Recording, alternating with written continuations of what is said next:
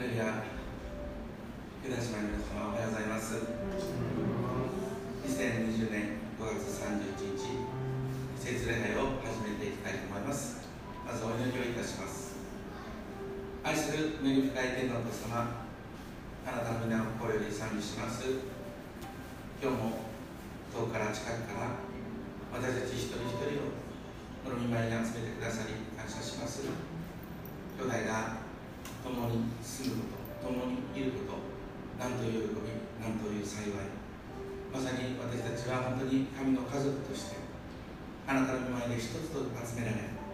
あなたを賛美し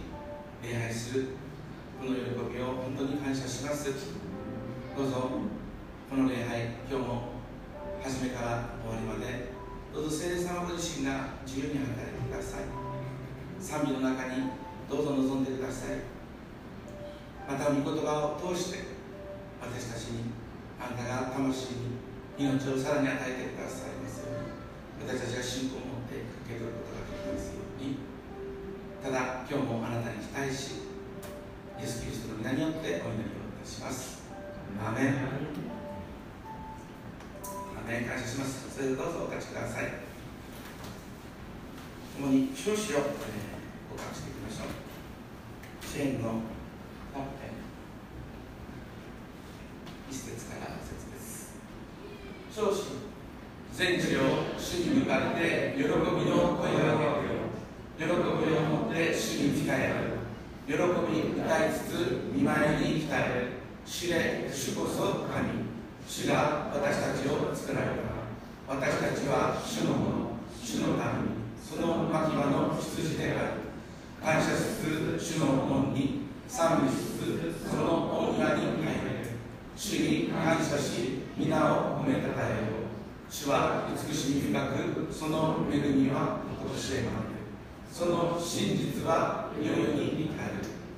アメン。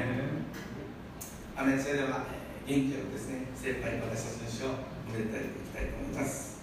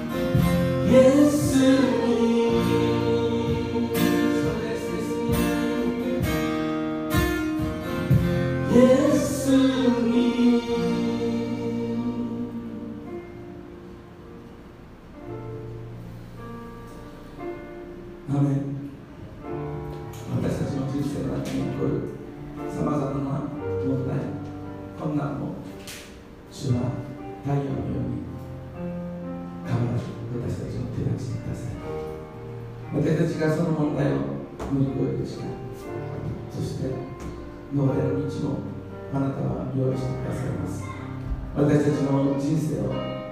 主の本当に豊かな恵みで満たしてください主は変わらずにとこしえまでも私たちと共に住んでくださいます。私たちはただあなたをさらに褒めたたえ賛美します。すべての栄光は主よあなたのものです。イエス様の名によって祈ります。アメン。主をたたえます。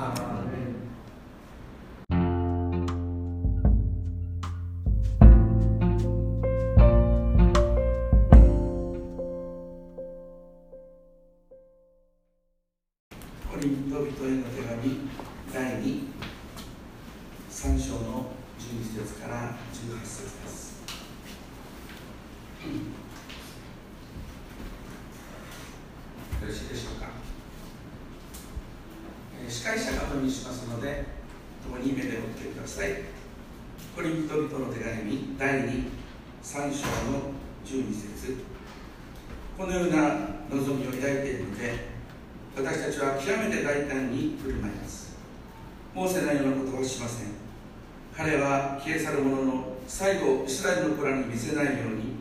自分の顔に覆いをかけました。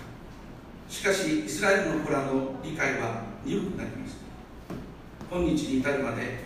古い契約が朗読される時は同じ老いがかけられたままで取りな取り除取り除けられていません。それはキリストによって取り除かれるものだからです。確かに今日までモーセの書が朗読朗読されてされる時はいつでも彼らの心には覆いがかかっています。しかし人が主に立ち返るならいつまでもその覆いは取り除かれます。主は御霊です。そして主の御霊がおられるところに自由があります。私たちはみんな覆いを取り除かれた顔に鏡のように主の栄光を映しつつ栄光から栄光へと主と同じ形に姿を変えられてきますこれはまさに御霊なる主の働きによるものですアーメン今日はこの箇所から栄光から栄光へという説教題で山下先生のメッセージをお願いしますよろしくお願いします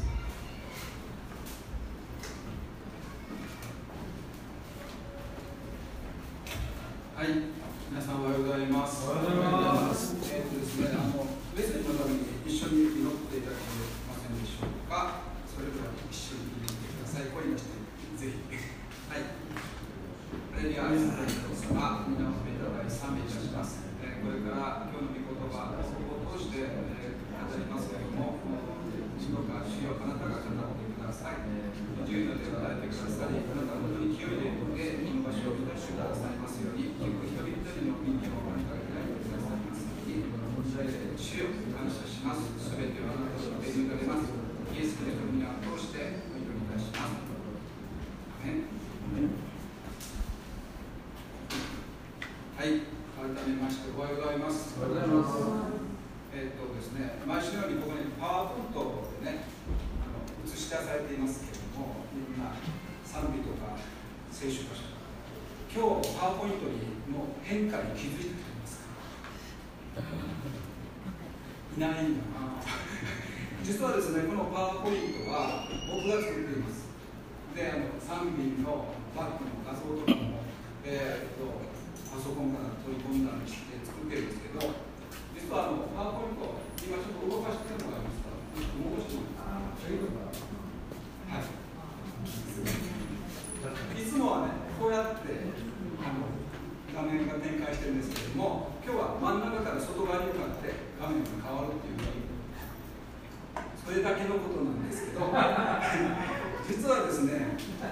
これは画面切り替えっていうパソコンの機能なんですパワーポイントのね。実は僕は何年間もこのパワーポイントを作るまあ講師というか作業してるんですけど気づかなかった。あのやってるのを見たことあります。他の人がねあこんなふうにやってるとか多分テル先生とかいろんなの作ってるからいろんなあのテクニックがあると思うんですけど。ワンパターン。僕は自分のパソコンでこれしかできないと思ったんですねそれがこうやってできるってことを今先週発見しました、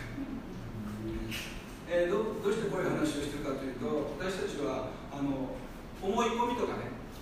あの固定観念とか自分はたもうこれ以外に方法はないとか自分は絶対正しいこれに関しては正しいっていうことは簡単に覆ってしまうんだなっていう感じのことをまず最初に話したいんですね。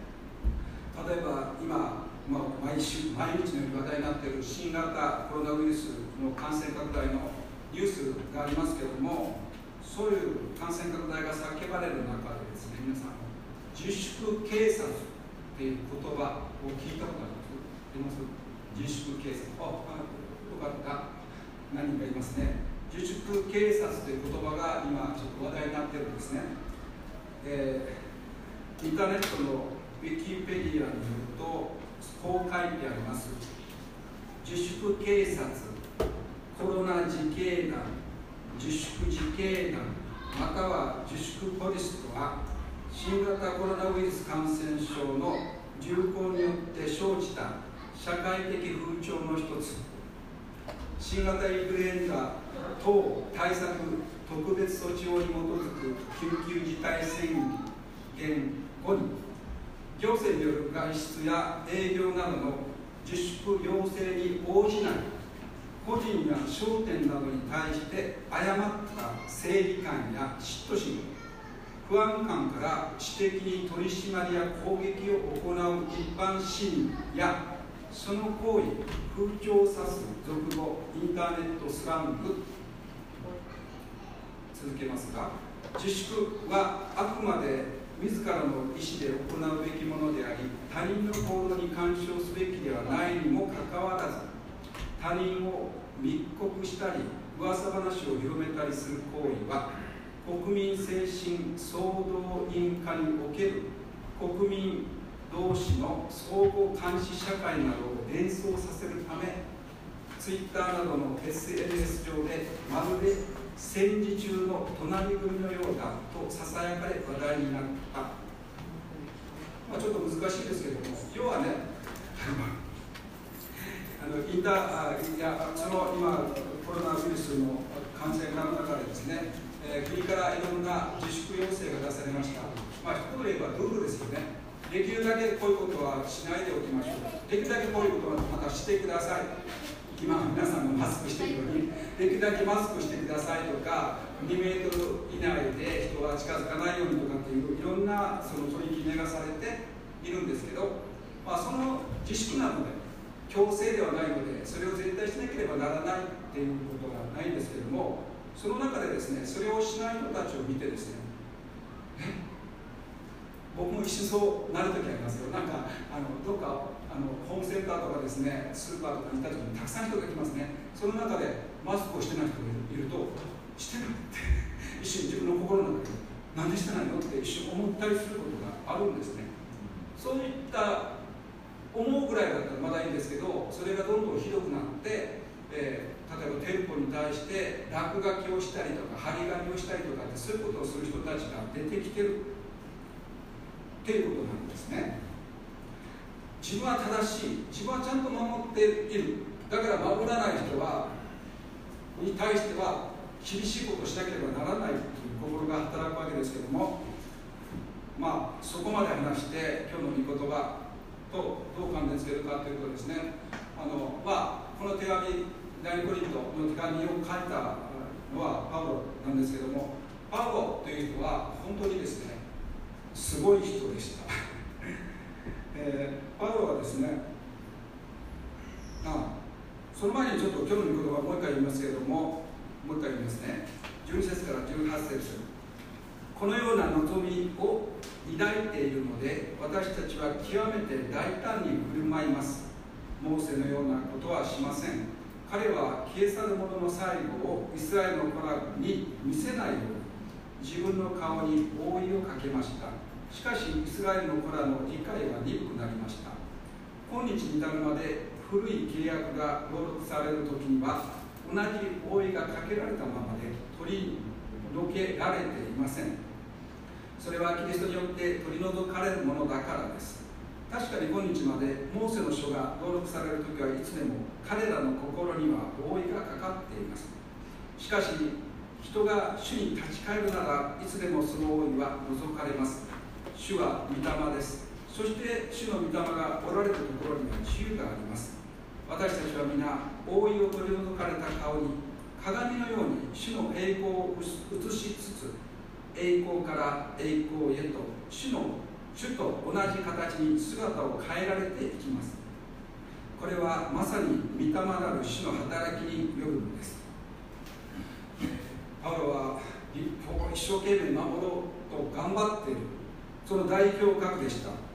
彼はですね、えー当時の立法学者ガマリエル本当に最高のその知者である知識人でありますけれどもガマリエルの弟子門下生として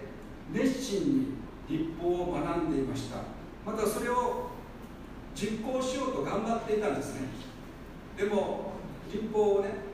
決まりですよね。法律決まり事をね神様からの立法ですからそれを一生懸命守ろうとすればするほどパウロの中に起こることは何かというと罪の自覚。それが生じるだけで彼は決して救われてはいませんでした。もちろんイエス様の出会い話ですけれども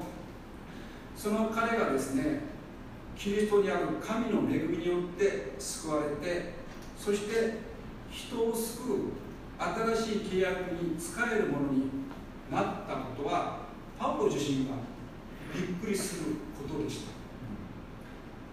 わかります皆さん皆さんあのビフォーアフターでねイエス様に救われる前の自分と救われて後からの自分というのはまあもう忘れちゃったかもしれないんですけど思い出すことあります？教会に来る前イエス様を信じる前の自分ってどうだったのかなって僕はよく覚えてます。本当にひどい人間でした。本当に主の憐れみだなと思っていますがまあ立法も立法もというか立法は神が与えてくださった良いもの。先週もね米先生がそういうそういう話をされてましたけど立法は良いものなんですよ。守ればね。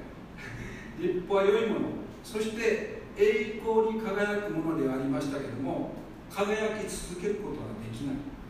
その栄光は影として消え去っていく。しかし人を救う新しい契約の栄光。その本体とは永遠に続くものです。福音ですよね。12節にこのような望みを抱いているので私たちは極めて大胆に振る舞います。とパウロは言っています。ここに書かれているこのような望みとはその前の11節にある永続するもの。それは何かというと福音宣教の務めに関するものです。パウロはだから私たちは極めて大胆に振る舞いますと言っているんですね、まあ、この辺がちょっとややこしいから、まあ、スルーしますけど続く13節にはモーセのことが出されています。モーセが覆いをかけたとか外したそういうことについてこれから語っていくわけですけどもその13節に関する詳しい内容は旧約聖書の出エジプト記の34章の30節から35節に記されているのでちょっと開けましょうか。時々皆さんうとうとしてきたら僕声かけますのでよろしくお願いします。多分ね今興奮達してたから人の話を聞いてるとおそらく眠くなると思いますけど前も言った通り実は僕は視力がいいのであのよく見える 見えるのでこうしし始めてきたらすいません立ちましょうかっていう話をしますから。じゃあ旧約聖書ですね。出エジプト記34章の30節から35節をお読みいたします。まあ、まあそのまま聞いてくださいね。アロンとイスラエルの子らは皆モーセを見た。なんと彼の顔の肌は輝きを放っていた。それで彼らは彼に近づくのを恐れた。モーセが彼らを呼び寄せるとアロンと改宗の中に立つ。族長は皆彼のところに戻ってきた。モーセは彼らに話しかけた。それからイスラエルの子らは皆近寄ってきた。彼は主がシナイ山で告げられたことをことごとく彼らに命じた。モーセは彼らと語り終えると顔に覆いをかけた。モーセが主と語るために主の前に行く時彼はその覆いを外に出てくるまで外していた。外に出てくると命じられたことをイスラエルの子らに告げた。イスラエルの子らがモーセの顔を見るとモーセの顔の肌は輝きを放っていたモーセは主と語るために入っていくまで自分の顔に再び覆いをかけるのを常としていた。ですね。モーセこのシーンは皆さんの中想像するとすごいシーンだと思いますけどもモーセが主とお会いした時にですねその主の栄光の輝きを受けたので彼の顔はもう眩しいほどに輝いていたわけです。そしてそれを見たイスラエルの人々はですね恐れて近づくことができませんでした。皆さんも経験したことありません、まあ、クリスチャン皆さんいろんなクリスチャンの方と会うことがあるかなと思いますけどもクリスチャンの中でもですねひときわ輝いて、まあ、皆さんにとってまた僕にとってああこの人はいつも輝いてるなって方が周りに1人ぐらいいらっしゃるんじゃないでしょうか。その人の前に出るとですねこの人一緒に会って輝いてるな眩しいなっていう。でもモーセの輝きは半端じゃないでしょ。モーセは回収歌う時は顔にそのため顔に覆いをかけなければなりませんでした。まあこのことはモーセが彼の輝きが消え去るのを知っていてその消え去るものの最後をまあ今日今日の言葉にありますけれども消え去るもの最後をイスラエルの子らに見せないようにするためでもあったってやるんですね。なぜ13節でパウロがこのように説明しているかというとですねそれはモーセの立法はやがて福音にところを譲られるということであるということをそこで表しているんですね。モーセの顔の輝きはやがて消え去るものですけどもイエス様キリストの栄光は永遠に続くもの。モーセが神様の輝きを受けて輝いてもそれは永遠に輝く光ではない。これは立法を象徴するものででもイエス様の輝きは永遠。ということはイエス様を信じた皆さんは主と出会えるまで本当はテカテカって輝いていますよね。輝いてますか？このようにモーセの顔の輝きは消え去るものであったのにもかかわらずイスラエルの人たちはそれを見てそれに気づくことができませんでした。その時の場面にいたことを想定したらそうでしょう。気づかないでしょうね。さっきはパワーポイントが変化しましたっていうのをあいつもと違うって気づくってなかなかない。まあそれは些細なことですけどでもモーセの輝きを見ながら見た人がですねうわー今輝いてるけどでもいずれこの主の栄光はモーセにかあのあこうね照らされてでもモーセを照らしてる主の栄光はいずれ消えて元のモーセの顔になるなんてその時には想像もできないことだと思います。彼らの心にかけられた大いあ、まあ、14節でしょうか。14節しかしイスラエルの子らの理解は鈍くなりました。今日に至るまで古い契約が登録される時には同じ覆いがかけられたままで取り除けられていません。それはキリストによって取り除かれるものだからです。と書いてあります。彼らの心にかけられた覆いっていうのは何かというと不信仰。っていう覆いです。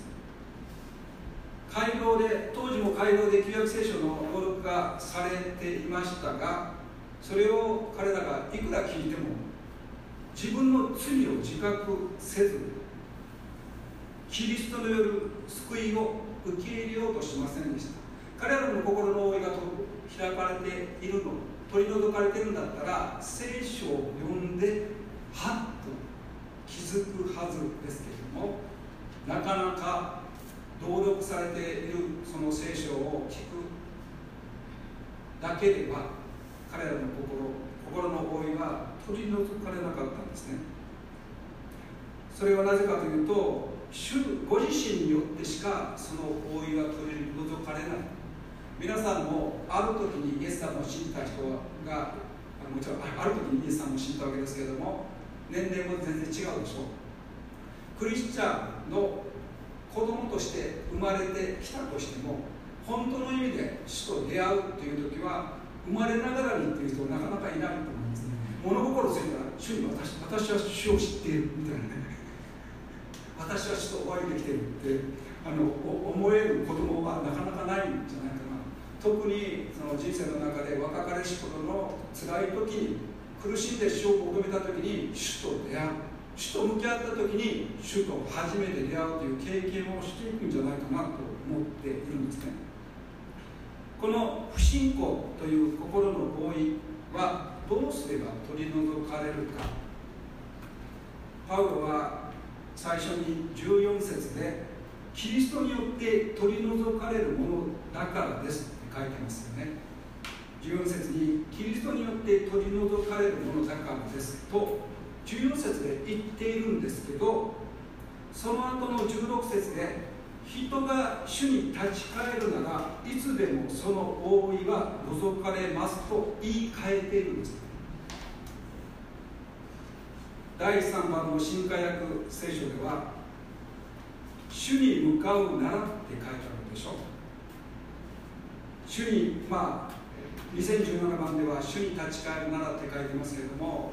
第3番では主に向かうならモーセが主にお会いするときはその覆いは取り除かれました。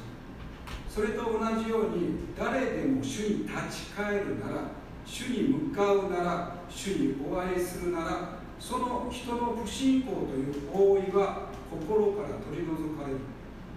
クリスチャン生活を送っていて主にどれぐらい私たちは向かってきたでしょうか。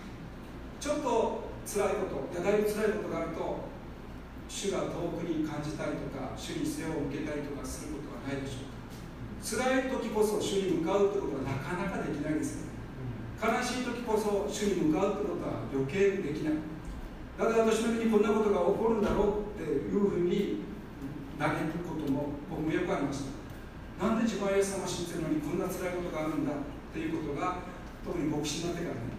牧師になってからありました。なぜ牧師をやってるのにこんな目に遭うんだっていうことがありましたけどもでもその時にすぐに主に向かえないんですよ。あっち側こっち側に向いてる。現実逃避をしてしまうんですね。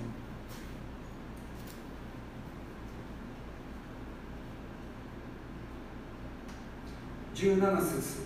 主は御霊です。そして主の御霊がおられるところに自由があります。と書いてあります。パウロは自分自身の体験を通して立法を行おうとしていた時にはそれを完全に行うことができず結局は自分が罪の奴隷にしか過ぎない。と痛感しました。しかしキリストによってその罪から解放されて真の自由が与えられそしてこの自由こそが御霊による自由であること。その結果として愛の技を行う自由でもあるということ。特に日本人私たちね私たちクリスチャンは、まあ、どっちかというと世界的にも真面目なクリスチャンなのでイエス様を受け入れた後の人生でも真面目な行為を行おうとするんですね。神様のために正しく生きる。神様のために清く生きる。神様のために人を助ける。人を許すっていう努力をするんですね。それは悪いことではないですけどそれをもし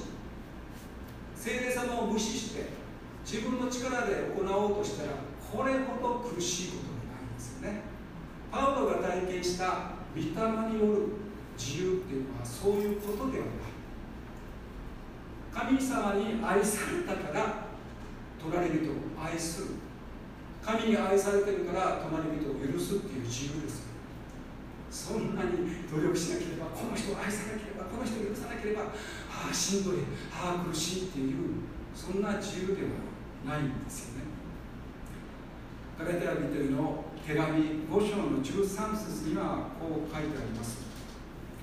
兄弟たちあなた方は自由を与えられているために召されたのです。ただその自由を肉の働く機会としないで愛を持って互いに使い合いなさい。人の心が主に向き主に立ち返るなら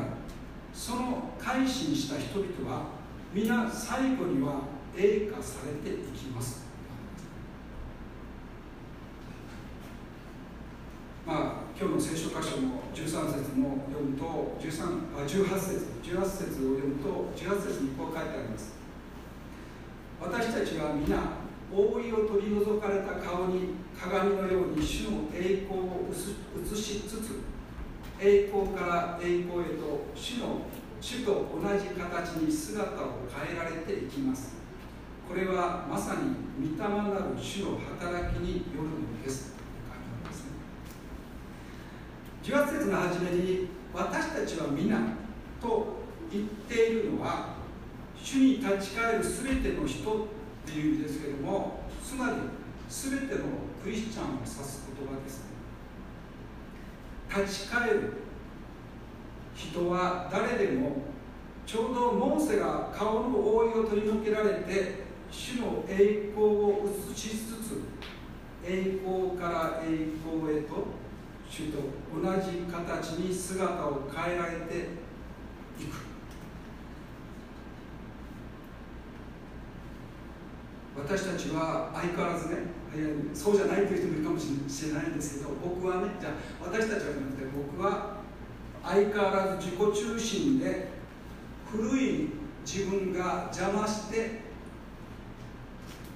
失敗を繰り返します。僕ね皆さんじゃなくて僕のことについて言うとね。でもそのような中にあってもキリストに立ち返る時第3番の新科学では主に向かうならこの古い自分古い自我がその弱さも取り除かれる。ちょうどね月が太陽を反射反映させているようにこの主の栄光をこの反映させながらやがて主と同じ姿に変えられていくじゃないですか、うん、クリスチャンになって別人その日から別人になる人僕は会ったことがない、うん、実は僕はねあの前も話したんですけど洗礼を受けたその日もう洗礼を受ける場合喜びの涙でもう2時間3時間前からずっと泣いてました。洗礼を受ける直前ずっと洗礼を受けられる喜びで満たされてたなって泣いてました。あのそのあの説明会が長いんですよ。それと正座させられて砂の上にね。説明をずっと受けるわけです。そこでねだけどその足さえも痛くないほど喜びで満たされて泣いてました。そして洗礼を受けてザポンと受けてこう海から上がった時に瞬間的に自分は変えられたって思い込んだんです。そして家に帰りました。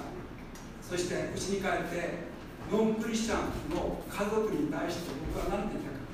見て見てみて。変わったでしょって言ったんです輝いてないなんかもうせん輝いてない今日洗礼を受けてきたすごい輝いてないって言ったんですよ本当分かると思うんですけどそしたらうちの母が何て言ったかっていうといつもと同じいやうちの母に言ったんですねそんなことはない僕は主を信じて今洗礼を受けて海にざっこんでいって古い自分は死んでこうよみがえって別の自分になったんだよお母さんって言って。それ見えないの？って言ったら変わらないのって言ったんですよそうか。まだイエス様を信じてないというのは見えないなって思もちろんそれから自我の戦いが始まっていくわけです。そしたら神様を信じながら信じながらも御言葉を信じながらも人を愛することを許す。に関して戦いが起こるわけですね。自分の力でしようとするとこれほど苦しいことはない。私たちには主の御言葉があって立法があるのでイエス様に出会う前のパウロのように自分の力で何とかしようってすると苦しいだけです。そうすると愛する思いよりも人を裁く思いの方が上回ってしまうんですね。あの人が悪いから。この人が悪いからっていうのが上回ってしまってとても人を愛するとか許すどころの話じゃないわけです。栄光から栄光へと変えられていく私たちは一足飛びに変えられるわけではありません。御霊によって変わるってことを経験していくんです。葛藤しますよ。だからクリスチャンはね変えられて変えられ続けていくんですよ。どうやって変えられていくかっていうと主に立ち返ることを繰り返す。主に向かうことをやめない。主に向かわなかったら成長なんかないですよ。主に立ち返らなかったら成長なんかないです。20年やってるから20年なりの例えば職人の世界みたいに例えば陶器をねお皿とかその丼とかをね作る職人さんがたくさん沖縄にいますけどもそういう人たちは毎日真面目にやってれば作品のレベルが上がってきます。そして本当に人によっては名人とか言われたりしますし人間国宝に選ばれるような人もいますけどそれは真面目に真摯にそれに向かっているならば成長するわけです。クリスチャン生活の中に中で正しく何かをしなければとかっていうことで生きてると苦しいですね。清く生きなければって思って生きてたらこれほど苦しい生活じゃないですよただ神様に顔を向けて神に目を向けるってことはどういうことですか？もちろん皆さん知ってますよね。キリストの十字架に対して私たちは顔を背けてはいけないんです。私たち罪人のために十字架にかかってくださった罪のない方を忘れてはいけない。それを見続けるときに私たちはやるべきことが見えてくるんではないかなと思っていますね。ちょうどねちょっとこの前のタイミングで中村先生があの今入ってきたから少し中村先生の話しましょうか。本人がいるから了解かなと思うんですけど、えー、実はですね今そのコロナウイルスの対策いろいろなことがありましてこの教会もマスクをしたりとかですね今説教はあの話したりとかその前は、えー、っとセル礼拝って言っていくつかに分割して礼拝を持ったりまたオンライン礼拝をしたりもしました、えー、その中で、えー、岡村先生はねその,、えー、その奥様のためにね礼拝を持ちたいっていうことを提案提案されて家庭礼拝をしたいと言ったんですね。そうですね。家庭礼拝をしたいと言ったので分かりました。じゃあ奥さんの信仰の成長のためにぜひじゃあ家庭でね今日も持ってきました。あ今日も持ってきたそうです。家庭礼拝を持ちたいっていうことをやったみたいです。いややってやってます。でもその中で一つ問題が起こりました。それは何かというと奥さんが予定して決められた時間を守らない。例えば10時45分。って言ったら10時45分にしたいわけですね。中村先生としては。皆さんもどうでしょう。今日礼拝10時45分ですから間に合わせてくるじゃないですか。でも家庭で行われている礼拝なのでそうはいかないじゃないですか。奥さんもいろいろと仕事があったりこう片付けしたりとかいろんなことを家のことがあるのでこれも終わらしたい。でも約束した時間なので中村先生がこの時間にしようと言うと待て待ってね。できないって言ってまあいろいろあったりするわけですね。なぜそういう話をしているかというと私たちが捧げる主に対する捧げる礼拝っていうのはその礼拝する時間を守ることが大事なのかっていうことですね。何のために私たちは礼拝を捧げているのか私たちがここに来ている理由は何なのか私たちはルールがあるので決めなければ例えば礼拝する時間を決めなければあの決まった時間に集まることができないのでそれは決めますけどもでも最も大事なことはその始まる時間ではなくて何のために私たちがここに来て礼拝を捧げているかっていう理由ですよね。世界中で歴史的にこの礼拝を守るために殺されるような人もたくさんおりました。主に礼拝を捧げる。ただこの意識のために命を奪われる人たちもいました。それほどまでにして礼拝を守るっていう意味が何なのかっていうことですよね。それは私たちが罪のために身代わりとなって死んでくださった方の愛に対して私たちはこの方に対して礼拝を捧げたいわけです。後にそこに行くんだから。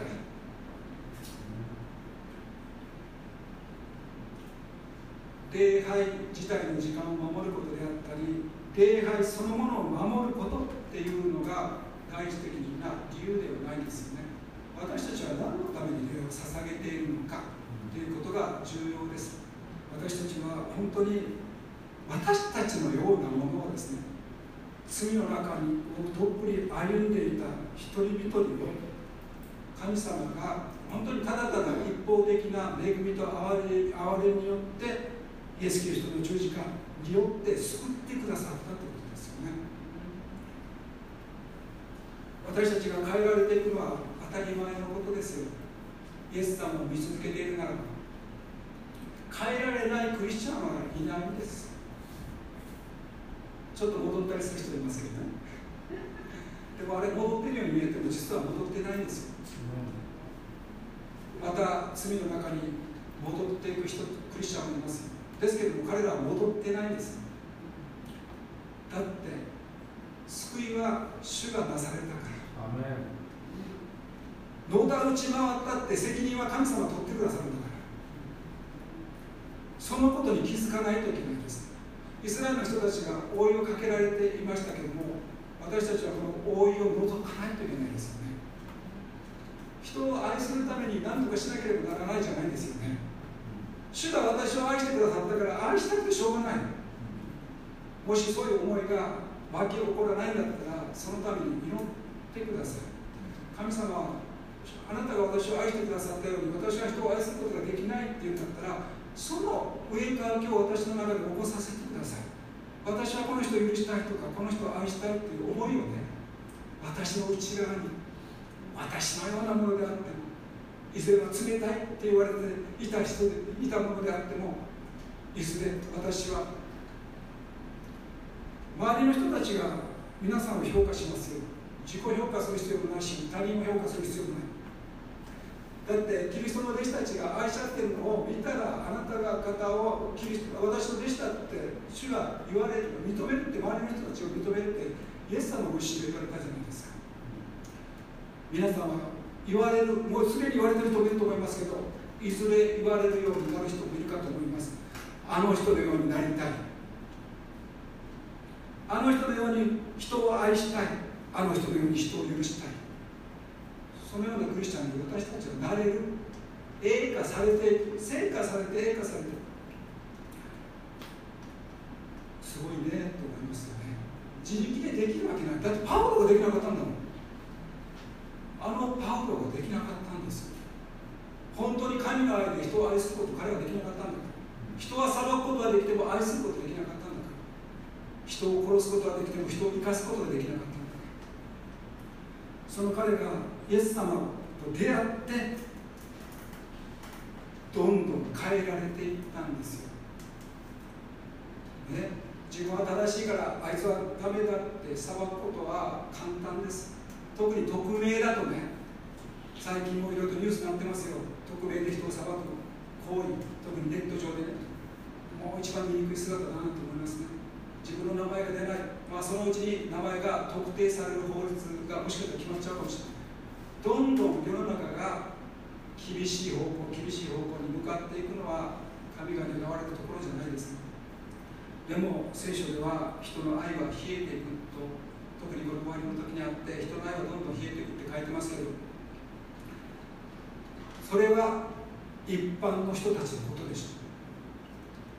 人の愛一般の人たちイエス様を信じる人たち以外の愛がもし冷えていったとしても私たちクリスチャンの愛が増し加わっていくはずなんです余計輝くでしょうモーセ以外の人たちが罪を犯したじゃないですかなんと偶像礼拝してねモーセの輝きに彼らはもう本当に目を開けられなかったじゃないですかモーセにも限界があったんですけどイエス様には限界がないのでどうせどうせというおかしいですね信じる。のであれば永遠のお方を真剣に信じるべきではないんじゃないですか。真剣に信じるべきではないでしょうか。昨日おとといとメッセージを準備しながらですね本当に悔い改めることがありました。自力でメッセージを作ろうとしてる自力でメッセージを作ろうとしてると思ってひざまずいてああ考えたら本当にこんなにへりくだってひざまずいてへりくだってってことが間違い。こんなにひざまずいて神様の前に出たのちょっと久しぶりかなって思ったんですね。本当にああ神様すみません。自分の力でメッセージを作ろうとしてる今日はそうじゃない。今日はあなたの前にへりくだってあなたご自身が語るメッセージを作らせてください。って思ったんですね。人の心を動かすのは何かっていうとですね本当に神の愛ですよ。さっき中村先生の話したけどあの相手が何を望んでいるかとかね相手の立場になって考え始めると人は動くんですよね。まあ偉そうなこと言ってますけどそれはなかなかなかなかですけど相手の立場相手の痛み相手の弱さが見えてきた時に私たちはその人に寄り添うことができるようになるんじゃないかなと信じています。一番へり下ってくださった方を私たちは信じているから最後に18節をもう一回お読みいたします。私たちは皆覆いを取り除かれた顔に鏡のように主の栄光を映しつつ栄光から栄光へと主と同じ形に姿を変えられていきます。これはまさに御霊なる主の働きによるのです。アメン。お祈りいたします。愛する天のお父様あなたのお名前を褒めたたえます。神様私たちは本当に福音者になっていても古い自分をまるで愛するかのようにその古い自分に戻りそうになるものです。ですけども御霊ご自身が与えてくださった信仰によって私たちは日々変えられていくことを信仰を持って信じます。変えられた私たちは本当に人々に益を与え人々に許しを与え愛を与えるものに変えられると信じます。それは守護神の御業に他なりません。私たちが自分の力でやることを完全に放棄して主の御霊に信頼してすべてのことを行うことができるように主が助けてください。今日の御言葉を感謝します。イエス・キリストの皆を通してお祈りいたします。アメン。